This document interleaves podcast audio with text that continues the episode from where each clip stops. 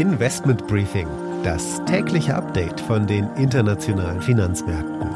Ein The Pioneer Original. Tiefrote Aktienmärkte, Rezessionsangst, Gasknappheit und die Aussichten, dass die Geldpolitik kein Soft Landing für die Wirtschaft hinbekommt, belasten enorm.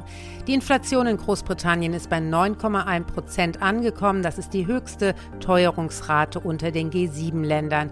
Die Internationale Energieagentur warnt indes, Europa solle sich auf einen Gaslieferstopp seitens Russlands vor allem im Winter vorbereiten. Und in Deutschland soll die nächste Stufe des Gasnotfallplans aktiviert werden. So berichtet die FAZ, dass der Bundestag am 8. Juli darüber abstimmen soll.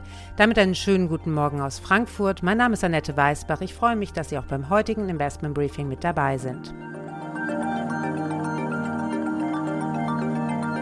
Der Blick auf die heutigen Themen. Daimler Truck mit Sonderkonjunktur. Die LKWs sind ausverkauft. Stahlwerte sind indes besonders belastet. Warum das so ist, versuchen wir zu erklären. JP Morgan hat sich zum Sektor geäußert.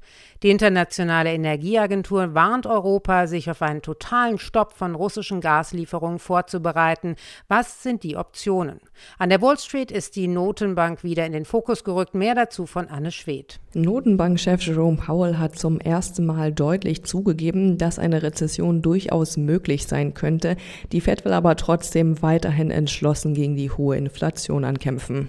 Die Aktie des Tages ist einmal wieder die Adlergruppe. Die BaFin weitet die Untersuchung nämlich aus.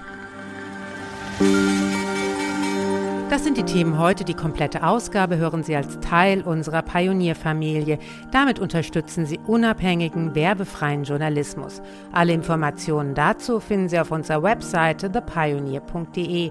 Ich hoffe natürlich, wir hören uns schon bald in aller Ausführlichkeit wieder.